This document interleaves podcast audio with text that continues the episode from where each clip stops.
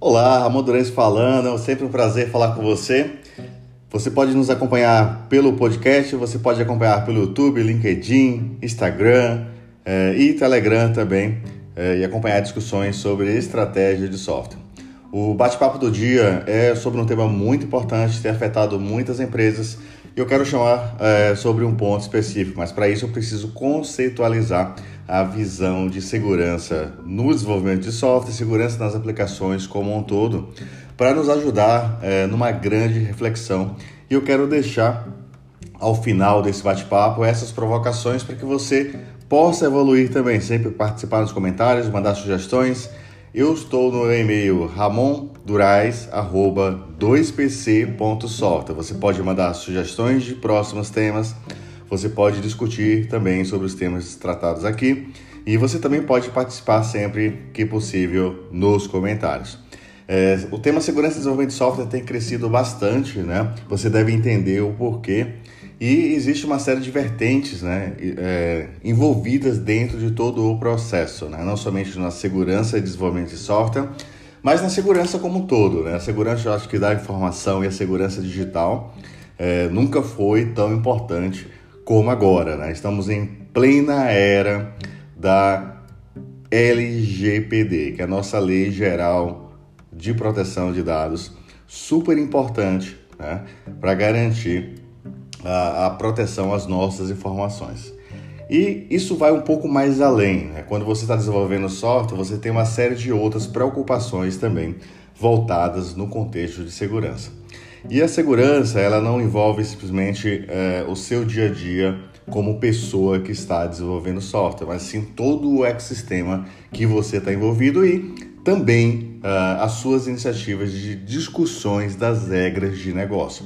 Você vai entender mais um pouco ao final desse bate-papo sobre esse tema, que é, na verdade, o principal tema que eu quero discutir, porque muitos dos outros assuntos já são tratados é, por diversas áreas. Hoje no mercado, para você entender, nós temos bons profissionais dedicados à área de segurança. E a presença deles, dessas pessoas nos projetos, é super importante, tá? Uh, hoje você pode ter iniciativas na sua companhia, que pode ser uma iniciativa on-premise, pode ter iniciativas que estejam no modelo de cloud, e a gente tá, tá prestando bastante atenção no maior número de vazamento de informações, né? Principalmente dados pessoais, e muitas das vezes ainda credenciais, ou seja, credenciais que não estariam é, criptografadas no processo e sofreram de alguma forma um acesso indevido e vazou é, essas informações. Então, isso nos traz é, enormes prejuízos, né? Porque muitas informações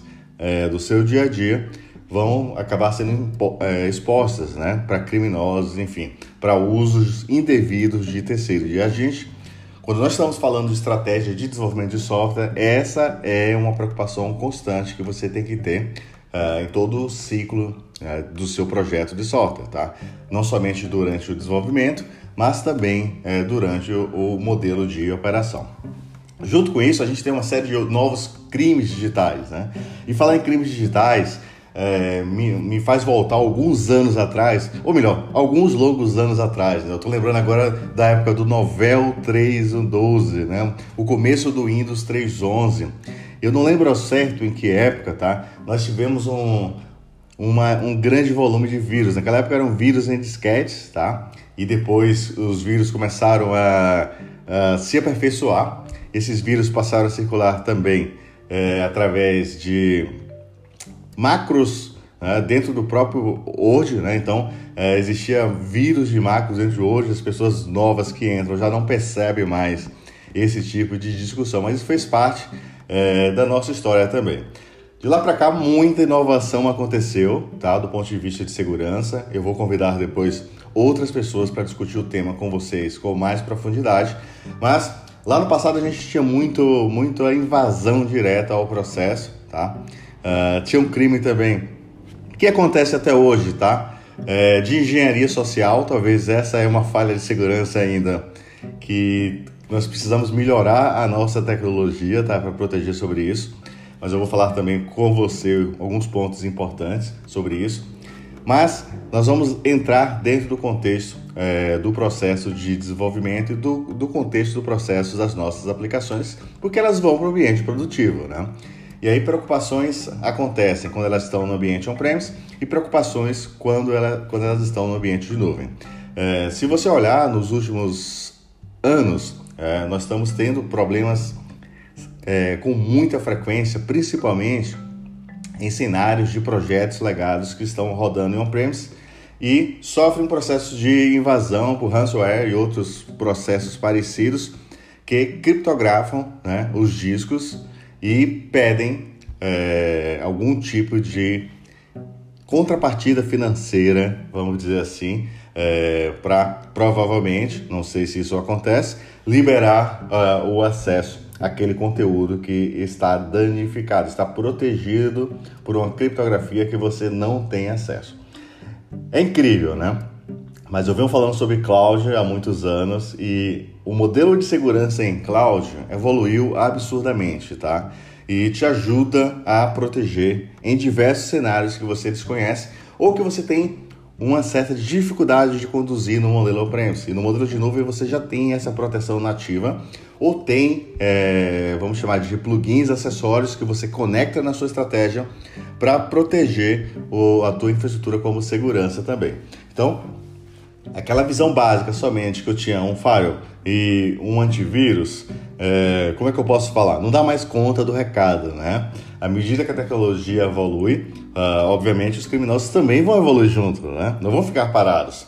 E isso nos obriga a ter um ciclo contínuo de evolução e um determinado conjunto de estratégias é, para a gente ter até um processo conhecido como desenvolvimento seguro, tá? São práticas importantes para ser adotadas durante o desenvolvimento para fortalecer uh, a qualidade da segurança das suas aplicações.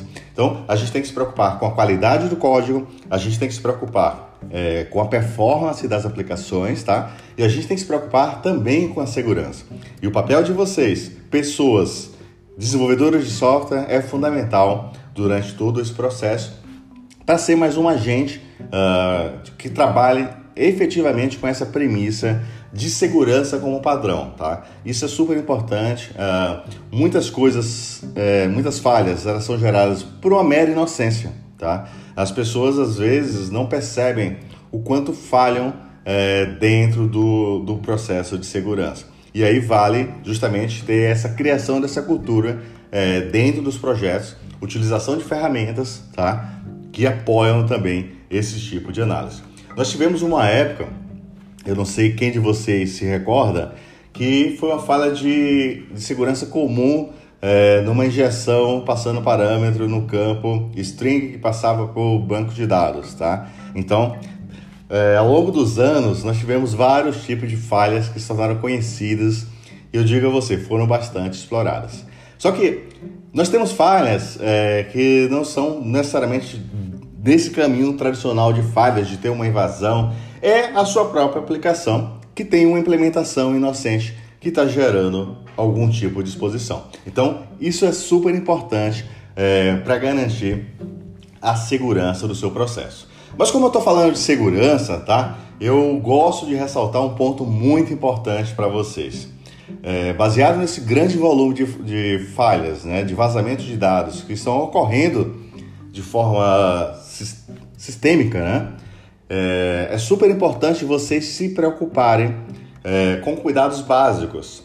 E aí, uma recomendação, se você conseguir fazer, é estabelecer senhas diferentes para todos os serviços que você consome, tá? E que sejam senhas é, seguras, tá? Não faz uma senha um, dois, três, quatro ou quatro, três, dois, um, tá? Não, e nem usa a sua data de nascimento, mas trabalhe com senhas seguras, tá? Uh, dentre todos os, as, os serviços que você consome. Isso vai, já vai te dar uma margem de segurança, porque se um serviço desse vazar, você já vai ter uma proteção inicial nos outros serviços, tá?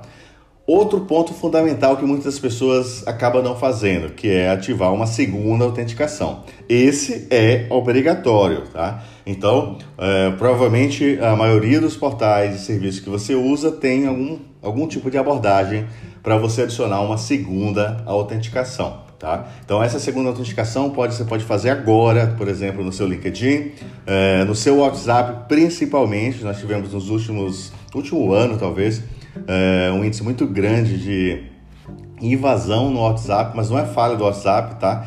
É um misto de trabalho de engenharia social, que está sempre presente, eu falei com vocês, tá? E vai nos afetar também como profissionais de software. E uh, uma falta de uma preocupação básica com segurança de ativar um segundo processo de autenticação, que é tão simples, né? Alguns vão pedir uma contrassenha, alguns vão pedir para autenticar uh, usando um S M S, enfim... É, alguns processos têm um, um aplicativo próprio que você autoriza, isso é bem interessante, tá?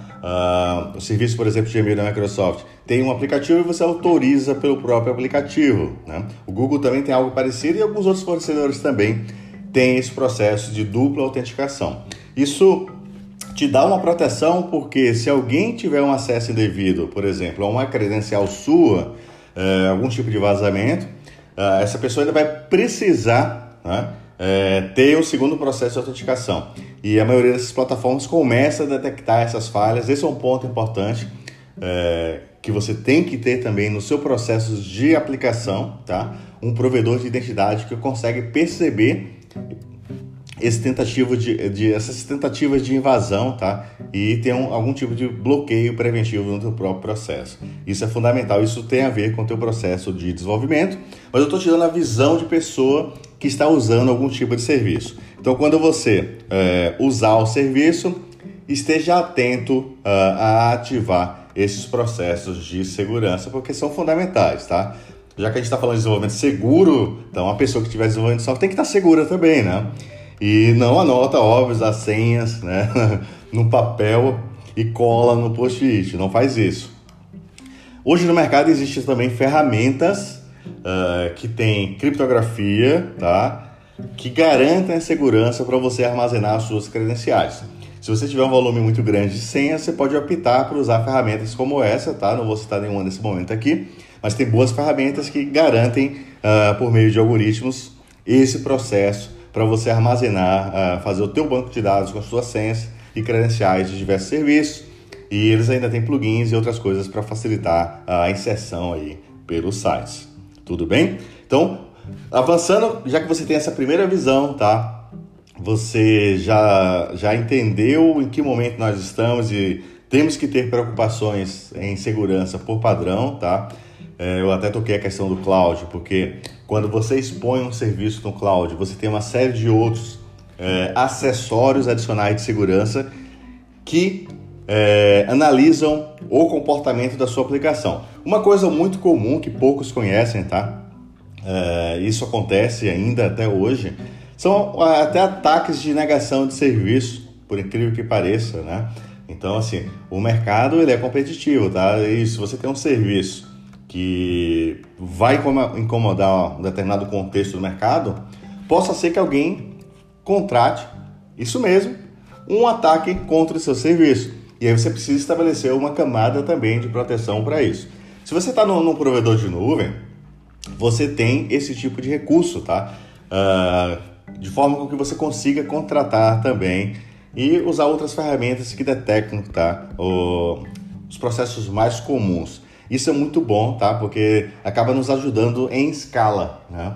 Em vez de você tentar desenvolver um monte de coisas, né, você consegue é, usar uma infraestrutura mais inteligente que vai garantir a segurança do seu processo.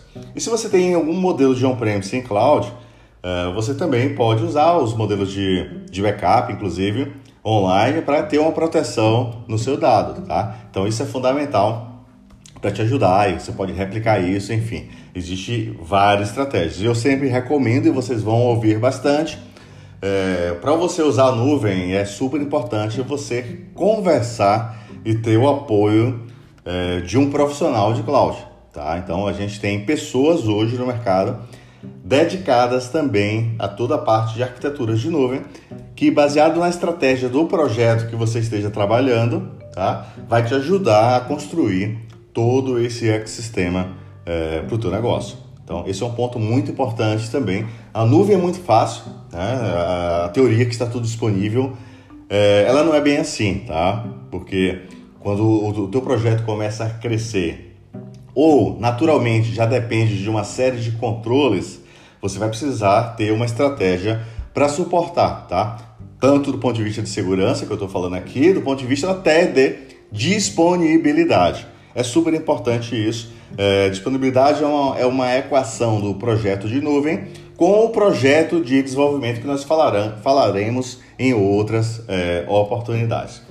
Quando você desce na ótica do desenvolvimento, aí existe N preocupações. Eu vou elencar algumas, tá? É, mais do ponto de vista de provocação e até para vocês terem em mente. Como eu falei para vocês, é, as coisas vão evoluindo, né? E a atividade dos criminosos também evolui junto. Então, imagina que a gente hoje fala bastante, e é um recurso muito poderoso e é essencial no negócio, que é a containerização de aplicação. Quando você cria um container, você está criando um container baseado em uma imagem, tá? E, eventualmente, já aconteceu N casos, tá? Essas imagens, uma imagem que está lá pública, por exemplo, no repositório, é, vou usar o Docker Hub como exemplo, pode ser qualquer repositório, e alguém injetou um código malicioso dentro daquela imagem. O que é que isso vai acontecer? Você fez aquele desenvolvimento maravilhoso, está com todos os seus microservices prontos, e aí quando você coloca em produção, você está rodando microcápsulas, que são os seus containers, e lá dentro tem processos tecnológicos de terceiros que estão fazendo uso indevido, né?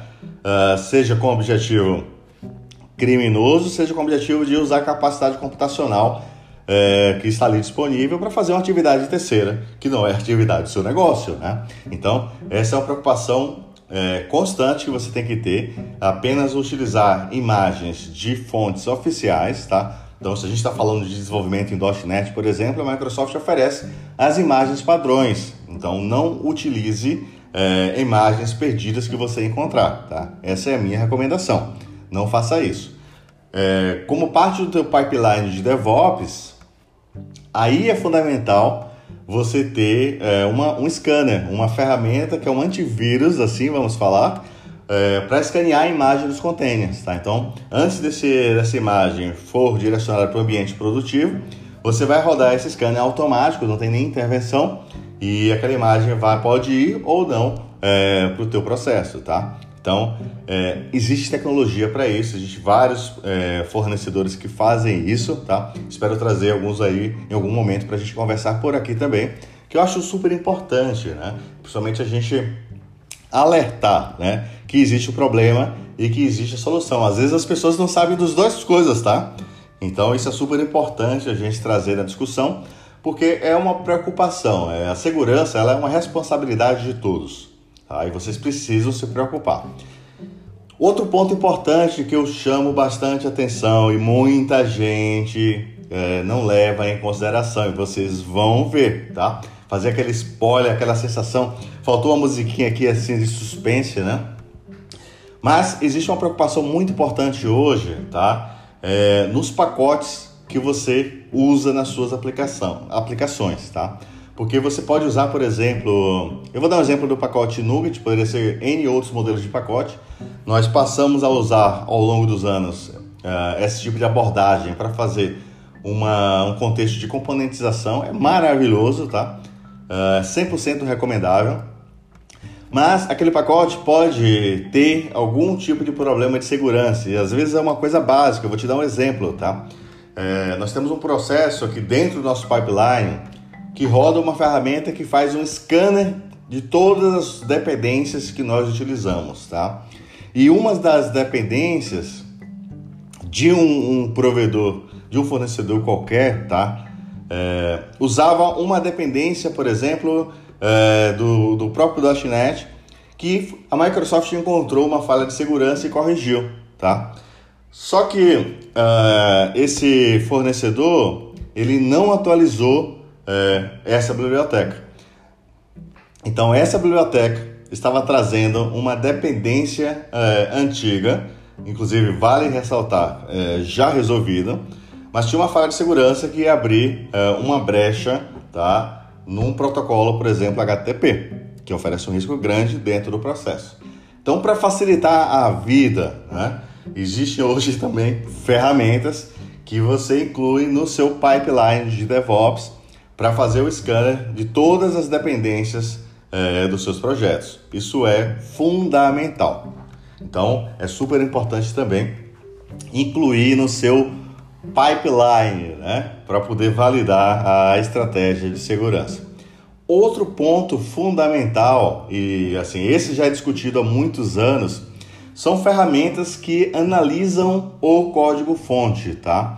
Desde um code análise, por exemplo, para identificar práticas e falhas conhecidas de segurança, até ferramentas que são especializadas em análise de segurança na implementação do código. Então dá para fazer um mix também desse tipo de estratégia para ajudar é, na gestão da segurança no código-fonte que está sendo desenvolvido. Então, existem N ferramentas de mercado que fazem isso para você, tá? Então, não precisa reinventar. Você vai contratar uma ferramenta dessa que faz análise de segurança do código, né? Existe a segurança do container, existe a segurança dos pacotes, existe a segurança do código. Então, tem ferramentas que fazem isso para você, ok? Então, é super importante até separar para as pessoas que nos escutam darem o devido é, direcionamento. Não necessariamente isso precisa ser feito na área de desenvolvimento, mas Uh, dependendo do tamanho da sua companhia, você vai fazer tudo, né? Então você se preocupa. Se você tem uma área de DevOps, a área de DevOps cuida desse processo para você e você vai cuidar de outro ponto importante que eu vou falar logo mais, que é a qualidade da arquitetura do projeto que você está desenvolvendo. E o que é que isso tem a ver com segurança, Ramon? Olha só, pensa junto comigo, tá? Se você faz um código que vira uma macarronada, tá? Uh, a possibilidade de você ter um bug já é garantida, né? É, é padrão de, de fábrica. Cada fornalha uh, você já traz uma possibilidade de ter N bugs, né? Vocês estão me escutando, vocês sabem o que eu estou falando, né? Você traz um prato inteiro de macarrão só para tirar um fio de macarrão, né? E aí todos aqueles outros que estão vindo juntos ali são fontes de problema que você não está visualizando, né? Isso a gente vai discutir bastante sobre esse tema. É um tema que eu falo bastante é, dentro do conceito de estratégias de arquitetura, justamente para ajudar os nossos clientes, né, a modernizar os projetos de software. E por que que eu estou chamando a atenção nesse tema aqui com vocês, tá? Esse é um ponto super importante. Então, se você faz um, um código que é um spaghetti code, né, uma macarronada, tá? É, você já tem dificuldade de manter esse código. Obviamente, você não vai se preocupar com a segurança, né? Porque você não vai nem conseguir entregar a aplicação. E aí faz daquele jeito, né? Dá um commit e joga a produção e deixa o cliente reclamar, tá? Então, isso acontece em muitos lugares, né? Em muitos lugares que vocês nem imaginam, tá? Então, possivelmente vocês estão consumindo serviços que estão estruturados assim. E muitas das falhas que vocês até como pessoas que estão usando, é, surgem é, desse tipo de abordagem.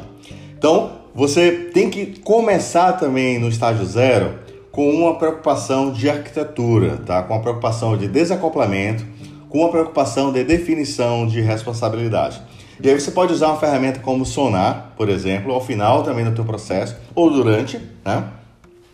Que funciona como um scanner para analisar o nível do teu débito técnico e também traz É, análises complementares de segurança. E se o teu código está estruturado, se você começou com um código que tem qualidade, uh, você vai ter mais tempo também para olhar para segurança. É, é proporcional, tá? Então, a conta é, que eu faço é bem simples.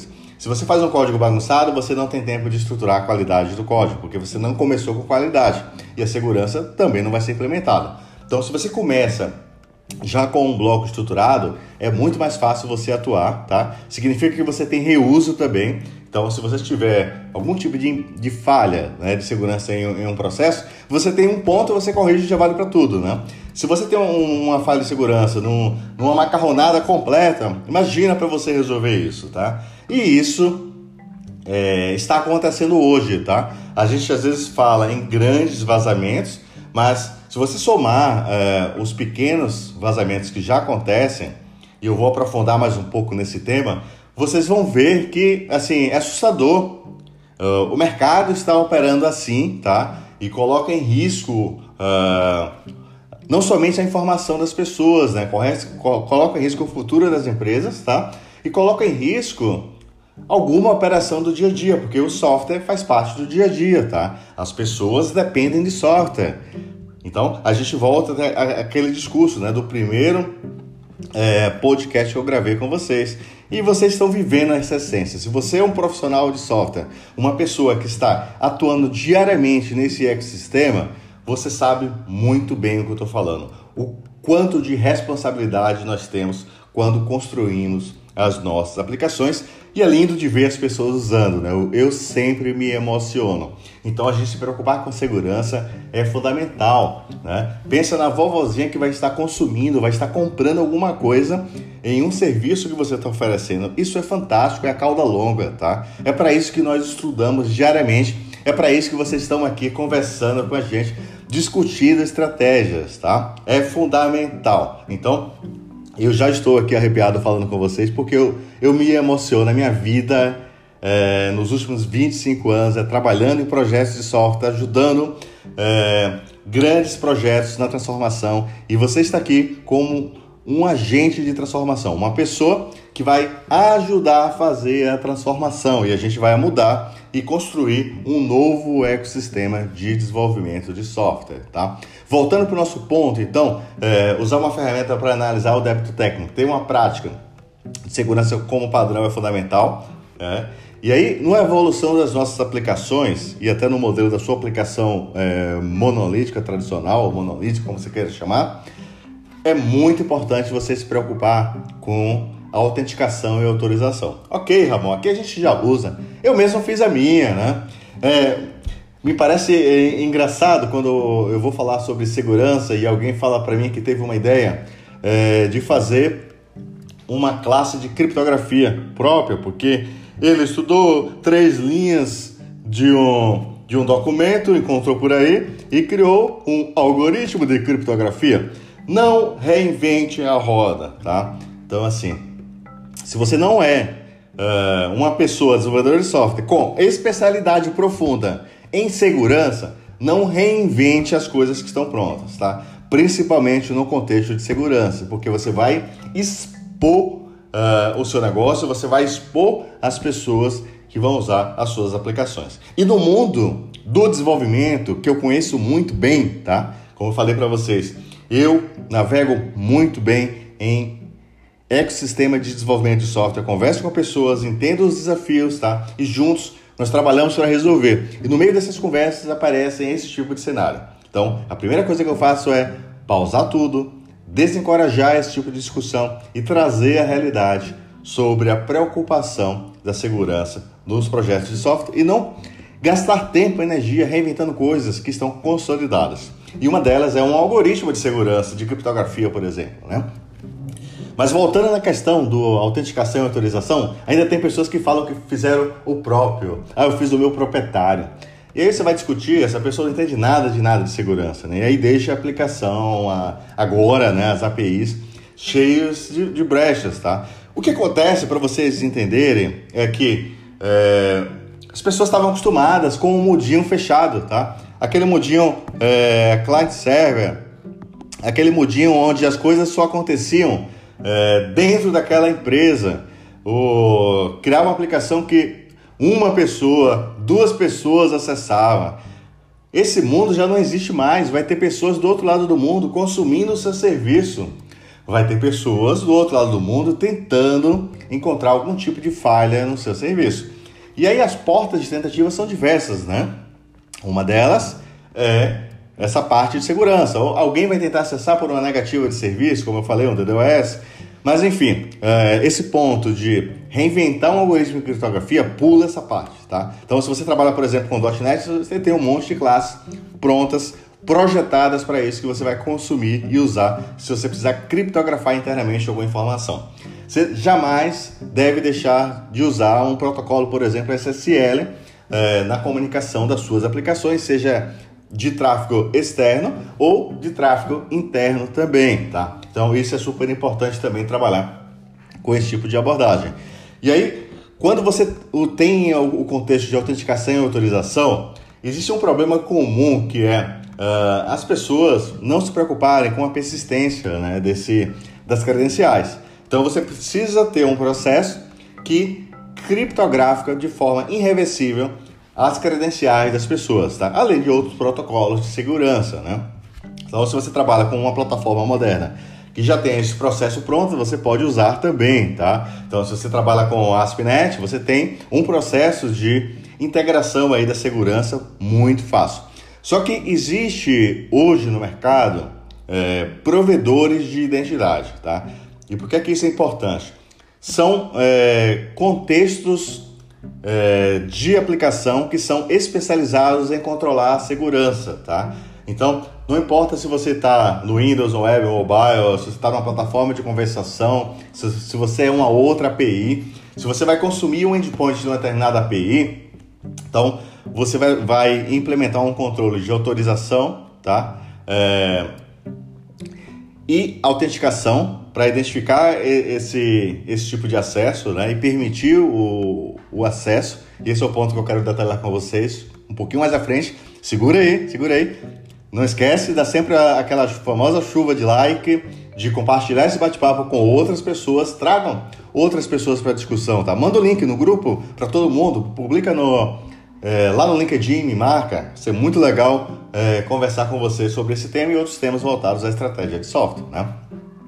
Então, estamos falando de provedores de identidade. Então, hoje no mercado tem N. Se você está falando de nuvem, uh, esse universo aumenta, né? Então, na Microsoft tem um, no, na Amazon tem um, no Google tem um. Enfim, a gente tem N opções para usar. Uh, e esse motor está pronto. Você vai conectar a sua aplicação, tá? Uh, quando chegar um request externo, vai bater nesse provedor de identidade que vai garantir e liberar, desde que previsto, né, o acesso dessa pessoa no, no caminho que você, é, no recurso que você liberou, tá? Então, quando você entra fa- para falar também de microservices, é, essa preocupação aumenta, né? Porque você não tem a preocupação somente é, dos requests que estão vindo de fora, mas você tem a preocupação também é, dos requests internos. Então, imagina que você tem uma comunicação de uma aplicação A com B e com a C.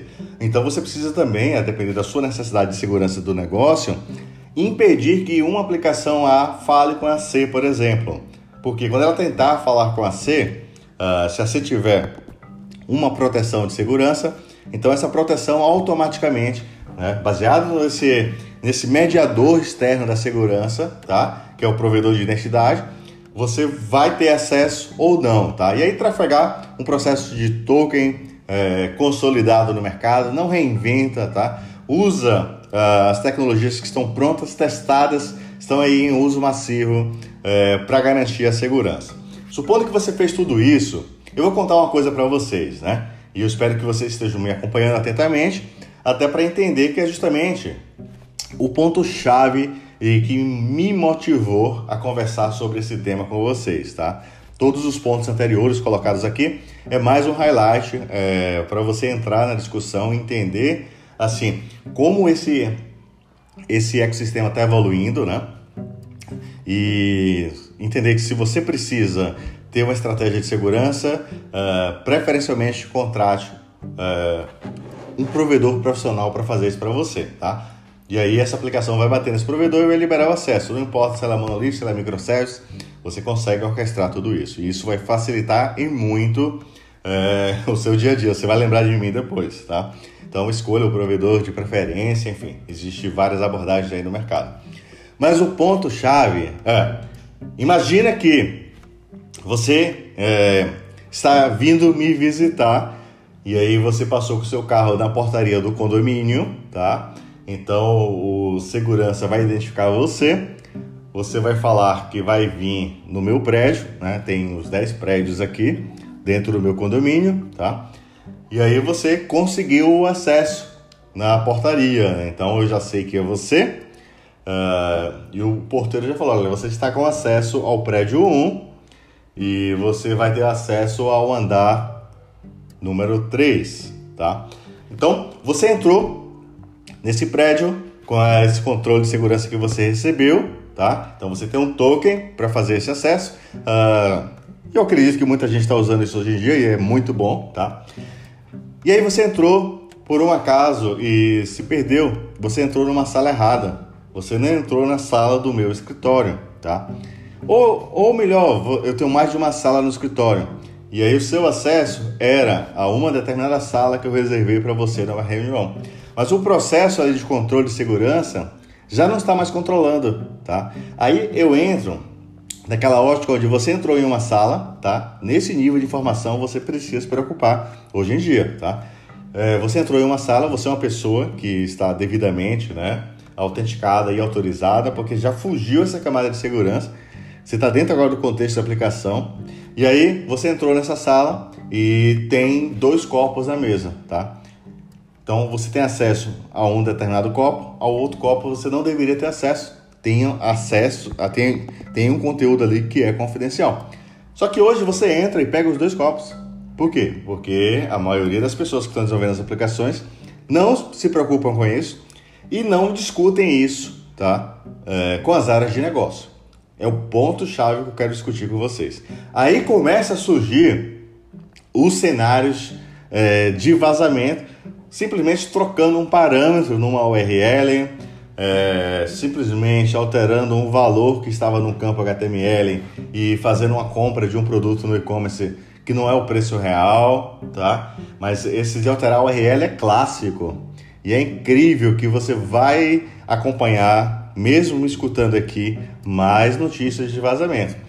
E grande parte desses vazamentos hoje, tá, estão associados a esse tipo de problema que eu coloquei para vocês. São pessoas que têm acesso e, por exemplo, é, abriu um, algum tipo de, de relatório, por exemplo, simplesmente trocou um parâmetro e ninguém validou, né, na camada de negócio, que você tem esse tipo de, de permissão. Então, você foi lá, fez isso e teve acesso àquela informação privilegiada. Ramon, isso não acontece mais, vocês não têm ideia, tá? Vocês não têm ideia. Se vocês pesquisarem é, um pouco mais sobre isso, vocês vão começar a descobrir que grande parte, é, inclusive, dos problemas conhecidos estão relacionados a isso. E aí tem os desconhecidos que estão aí abertos, tá? Tem isso, né? Tem os conhecidos que estão abertos, que são milhares, né? E a gente não está falando, ah, não, isso acontece na minha empresinha aqui, na minha, na minha padaria. Vocês estão enganados, tá? Isso acontece em projetos muito grandes, tá? Por quê? Porque é uma questão de mentalidade, é a falta de um mindset de segurança. E eu tenho incentivado é, os times de desenvolvimento, numa jornada, por exemplo, de Domain Driven Design, além de entender o negócio, entender uh, quem tem acesso àquela informação conforme as regras de negócio, né? Então, isso é super importante para vocês garantirem, né, a integridade do processo tecnológico que vocês estão construindo. Então, se eu tiver que resumir esse bate-papo de hoje, tá, até esse momento, o ponto-chave da discussão é: você precisa se preocupar é, com quem acessa aquele determinado método que você está implementando, tá? Então, até uma determinada camada você está controlando, né, seja pelo processo aí, de, como eu falei para vocês, de autenticação e autorização. Chega uma hora, é uma pessoa que está autenticada e autorizada, só que entrou numa camada mais micro, né? Ela está trocando um parâmetro, está trocando um I D de um parceiro e pode ver uma informação, por exemplo, que não deveria, e isso vai gerar é, um transtorno muito grande, tá? É, não somente pela possibilidade de alguém usar indevidamente, é, enfim, em qualquer caminho de má fé, ou uma exposição pública de uma informação é, que não deveria ser exposta, né? E aí, quando você para para refletir, essa responsabilidade está na nossa mão, tá? E a gente pode fazer sim um esforço conjunto, né, entre todos os projetos, para que essa forma de pensar seja uma preocupação constante, né? Então, comece organizando o seu código, comece entendendo todo o ecossistema de segurança envolvido, comece entendendo quais são as possibilidades, né, de, de falhas de segurança. Eu acho que vale também para as companhias é, treinarem bastante as pessoas sobre isso, tá? Para que elas tenham essa, essa visão, né, de segurança. É, eu tenho visto muita coisa engraçada, como ah, coloca um A P I Gateway na frente e está tudo protegido, né? Ah, eu não preciso nem me preocupar com a segurança das minhas aplicações. E a segurança interna, né, de request, de comunicação entre serviços, por exemplo. Eu não preciso me preocupar? Então, tem muita coisa, né, no mercado, e assim, muito misconception. E a gente tem que ter uma preocupação efetiva. O A P I Gateway, tem muitos A P I Gateways que oferecem um, uma camada de proxy com segurança, né? E aí, suas A P Is internas todas estão abertas. E aí, esse A P I Gateway recebe, cuida dessa parte de autenticação e autorização. Só que você cai no mesmo problema que eu estou te colocando, né? Alguém pode estar autorizado pelo A P I Gateway, né? Autenticado com os tokens de segurança e está fazendo um, um scrap de uma informação é, indevida. E aí, se alguém percebe isso, tá? É muito fácil fazer um robô que fica é, trocando esses parâmetros e daqui a pouco você faz um, um, um dumping do próprio banco de dados todo, né? Sem nem invadir o banco de dados, tá? Vocês já pararam para refletir isso? É, alguns vazamentos que têm acontecido em empresas conhecidas aqui no Brasil estão relacionados a isso, tá? São pessoas que fizeram esse tipo de processo. Ela não invadiu é, pela camada lá do firewall, do camada de front door, enfim, todos os mecanismos de segurança que tem antes de chegar na sua própria aplicação. Então, era alguém com algum tipo de acesso básico que percebeu esse tipo de comportamento na aplicação, tá? E teve, uh, tomou uma atitude, né, uh, maliciosa. Isso acontece muito, tá? Eu vou aproveitar esse, essa consolidação desse bate-papo para alertar vocês para parar de ser, é, não sejam inocentes. Isso acontece muito, muito, muito. Uh, as pessoas não têm ideia que grande parte, inclusive, dos problemas estão dentro, né, uh, dos próprios projetos em situações mais simples do que vocês imaginam, né? Então, eu já, já atuei em projetos que existiam, é, que rodavam, né, e grande parte do, dos problemas de fraudes, né, na operação eram fraudes internas por falhas da aplicação, tá? Então, existe sempre aquela negligência que, ah, não, o problema de segurança sempre vem de fora, né? O problema de, o problema de segurança está em qualquer lugar, tá? Está em qualquer lugar. E aí volta a questão da cultura. Se o time tem uma cultura, né, a gente não tem um critério de pronto para definir o, se um, uma determinada feature está pronta, né? Então, esse critério de pronto tem que envolver também a segurança. Você tem que envolver o negócio também na segurança. E as pessoas não, geralmente não conversam, né?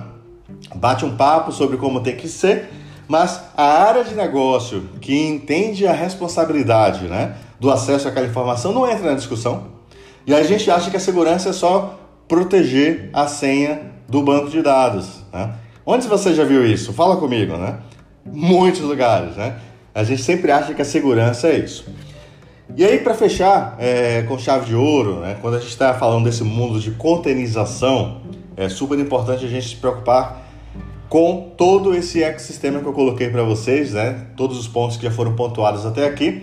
E aí, quando você coloca esse container no cluster, aí sim, ele precisa obter credenciais. Então, hoje nós temos abordagens também do mercado, é, que nós chamamos de cofre, né, onde você persiste essas credenciais dentro do, do cofre e não dentro do seu container. Por favor, não faça isso, tá? Fala que você nunca viu isso para mim. Então, você vai persistir as credenciais dentro desse cofre e aí, no momento de execução, o, o outro time que está executando esse processo, tá, ele vai ter acesso também restrito, cada time tem o seu devido acesso, a criar uh, essas informações credenciais para que esses containers consigam usar, por exemplo, no ambiente produtivo. Então, essa preocupação de segurança é um trabalho de todos, né? Uh, existe uma série de recursos, né? Eu acho que a palavra melhor é essa. Recursos que estão disponíveis, né? Então, uh, isso continua evoluindo, tá? Constantemente. Por quê? Porque os, os desafios vão se adaptando, né? A, medida, a cada passo que a gente dá, tem novos desafios. Mas não acredite em piada pronta que é botou o A P I Gateway e o teu processo de segurança está garantido. Eu acho que é a melhor forma de fechar isso para vocês, né? Uh, não importa se sua aplicação está exposta no A P I Gateway ou não, eu quero que você agora, a partir desse momento, se preocupe também uh, com esse contexto de segurança, né? Onde as pessoas que realmente têm acesso uh, ao, ao teu processo de negócio, e aí você tenha uma garantia de integridade uh, no teu negócio, para garantir que o Ramon só pode uh, acessar pedidos do Ramon.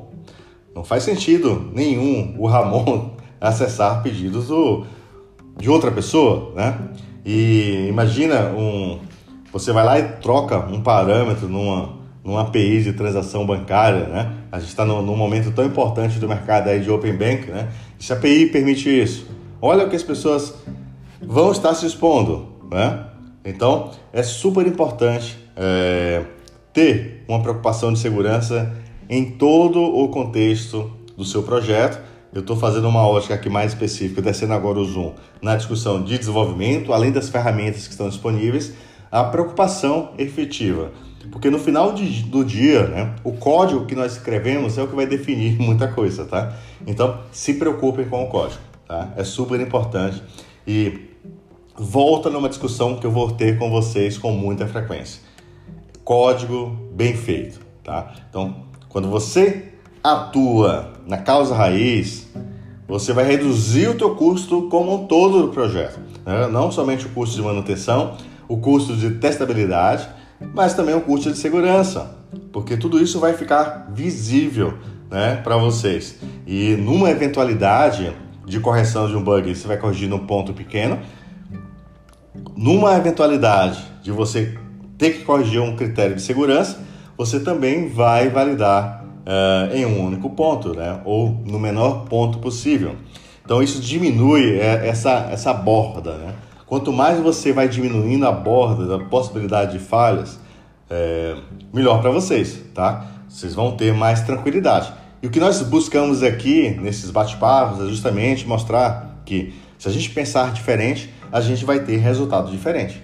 Não tem outra opção, tá? É, se alguém chegar com receita que ah, é, é tudo fácil, não é fácil, tá? Existe todo um processo de construção, uh, de mudança de mentalidade que a gente tem que fazer. E aí o papel de vocês que nos escutam é se preocuparem com isso e colaborarem também para que outras pessoas uh, que não participaram de um bate-papo como esse tenham acesso a esses insights, né? Então compartilhem, compartilhem com o máximo de pessoas, me marca no LinkedIn, compartilhem nos seus grupos, tragam é, outras pessoas para a discussão. E você pode me trazer temas também para a gente conversar em outros episódios. Eu tenho o maior prazer, eu trabalho no mercado de software há mais de vinte e cinco anos, tá? Eu ajudo projetos de software complexo, eu tenho ajudado empresas que faturam mais de um bilhão aqui no país a fazerem é, novas estratégias de desenvolvimento de software. Então, o meu dia a dia, nos últimos vinte e cinco anos, é conversando sobre projetos de software. E no, E isso é uma coisa incrível, tá? Porque é como se eu tivesse cem anos trabalhando em projetos, porque cada cliente que você conversa são desafios diferentes e você aprende muito, tá? Com os desafios. Eu sempre procuro aprender. E eu estou trazendo para vocês lições direto da trincheira para vocês aprenderem também. E aceito sugestões de vocês, tá? De temas para a gente falar aqui, porque é super importante a gente evoluir as discussões, é, para a gente criar é, essa mentalidade de estratégia e não a mentalidade de simplesmente sair codificando uh, sem olhar para frente, tá? Então a gente, a gente tem que se preocupar com o presente e com o futuro. Uh, então, daí o fato que eu atuo uh, discutindo essas questões de estratégia, porque aprender a linguagem de programação uh, é fácil, né? é, é prática, você pratica, mas olhar com a ótica de estratégia, aí é uma mudança de mentalidade.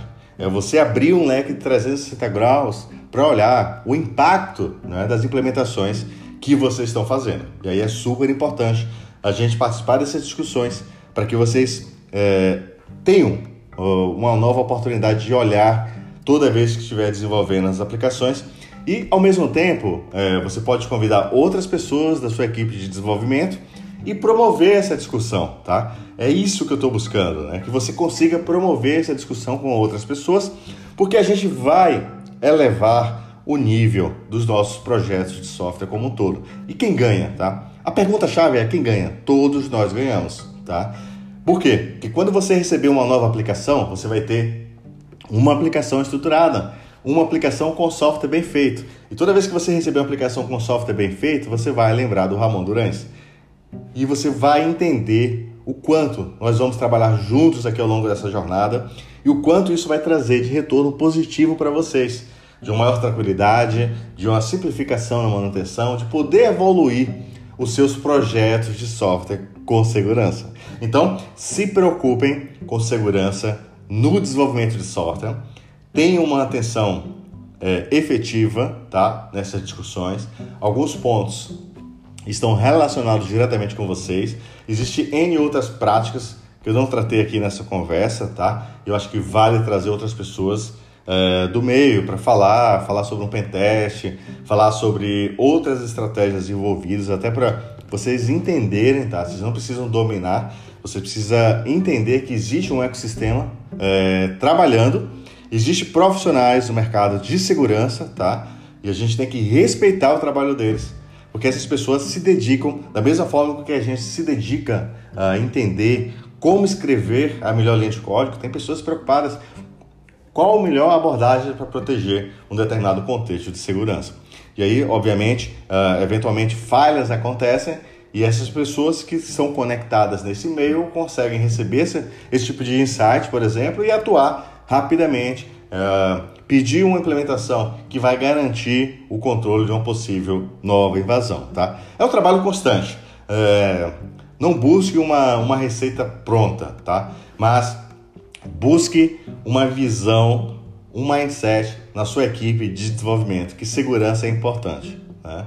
Então, é, desenvolveu rapidinho e tá rodando? Se preocupe com a segurança. Se preocupe com a performance, tá? Porque aí você vai lembrar de mim também. Se preocupe com a manutenção do seu código. Você vai se lembrar de mim também e vai ser mais fácil você manter a segurança. Quem quiser entrar em contato, pode mandar e-mails no ramon durais arroba dois p c ponto software com sugestão de temas, com qualquer feedback sobre esse bate-papo, tá? Fica à vontade.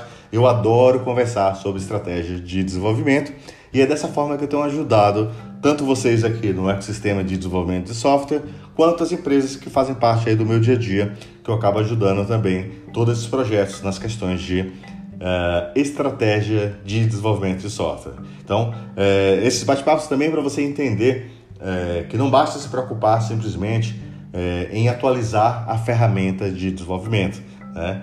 Você precisa atualizar também a visão da estratégia, as práticas de arquitetura de software envolvidas, porque todo esse aprendizado que a gente vai acumulando ao longo dos anos, ele tem um valor absurdo, ele vai poupar um retrabalho gigantesco, tá? E na área de segurança também ele é fundamental.